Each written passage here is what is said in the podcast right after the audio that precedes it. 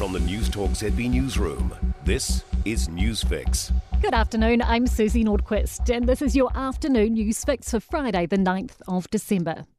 Police have lowered the threshold at which speed cameras catch drivers, but won't say by how much.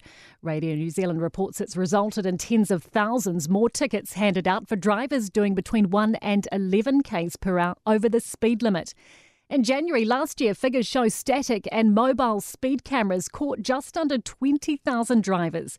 But in the same month this year, it was more than 90,000. Road Safety Charity Brakes spokesperson Caroline Perry says even going slightly faster can drastically change the outcome of a crash. That can make a huge difference between whether a pedestrian or a cyclist is killed or seriously injured or whether they get to walk away from it.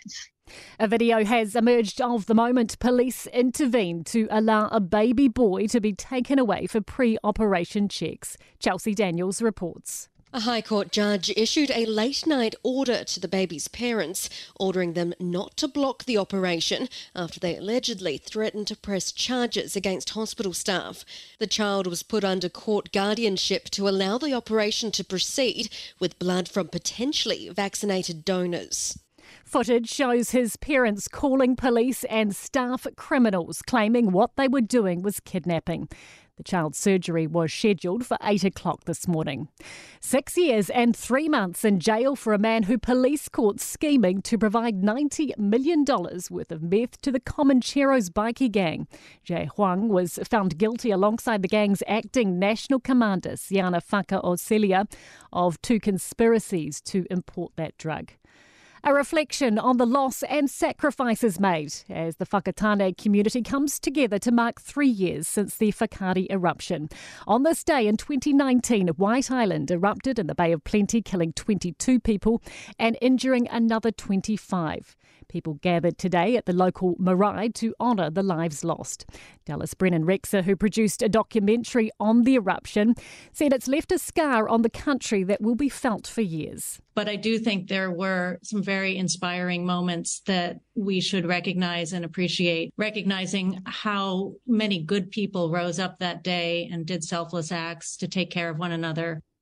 Airbnb is cracking down on New Year's Eve parties. Blake Benny reports. New restrictions across 11 countries, including Australia and New Zealand, will see a ban on one night reservations of entire homes for guests without a positive ranking or no previous bookings.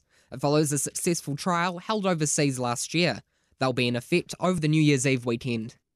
To sport, and our administrators, broadcasters, and advertisers bowling at the death for one day international cricket?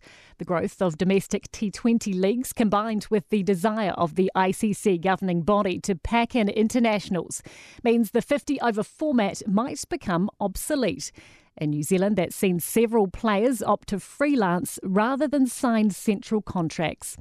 Auckland City is urging the Oceania Football Confederation to reveal its plans for the OFC Professional League.